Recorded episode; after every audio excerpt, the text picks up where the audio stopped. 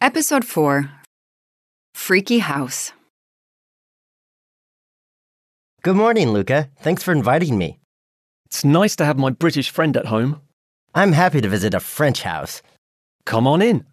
Let's have a tour of the house, You have a large entrance hall. don't you? No, we enter directly into the kitchen. It is very large. Our kitchen is at the back of the house, and it's not very large. Really? My parents love a large kitchen because they love cooking.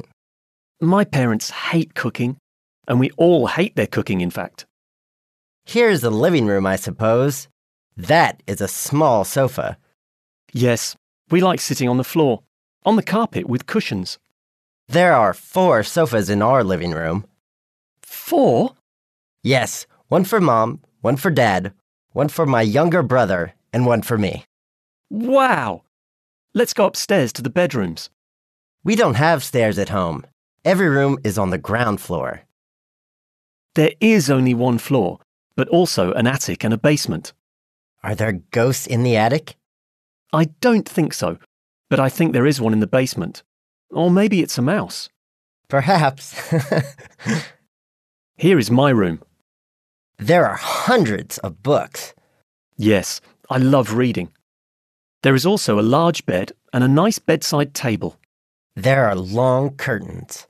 Yes, there is a very large window and a balcony too. There are many trees and many flowers in your garden. Yes, my mum is a bad cook, but a good gardener. What is that? Oh, maybe the ghost moved from the basement to the attic.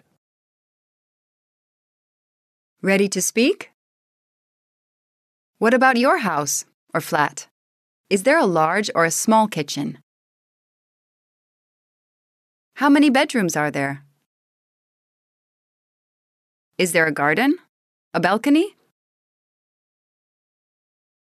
What is your living room like?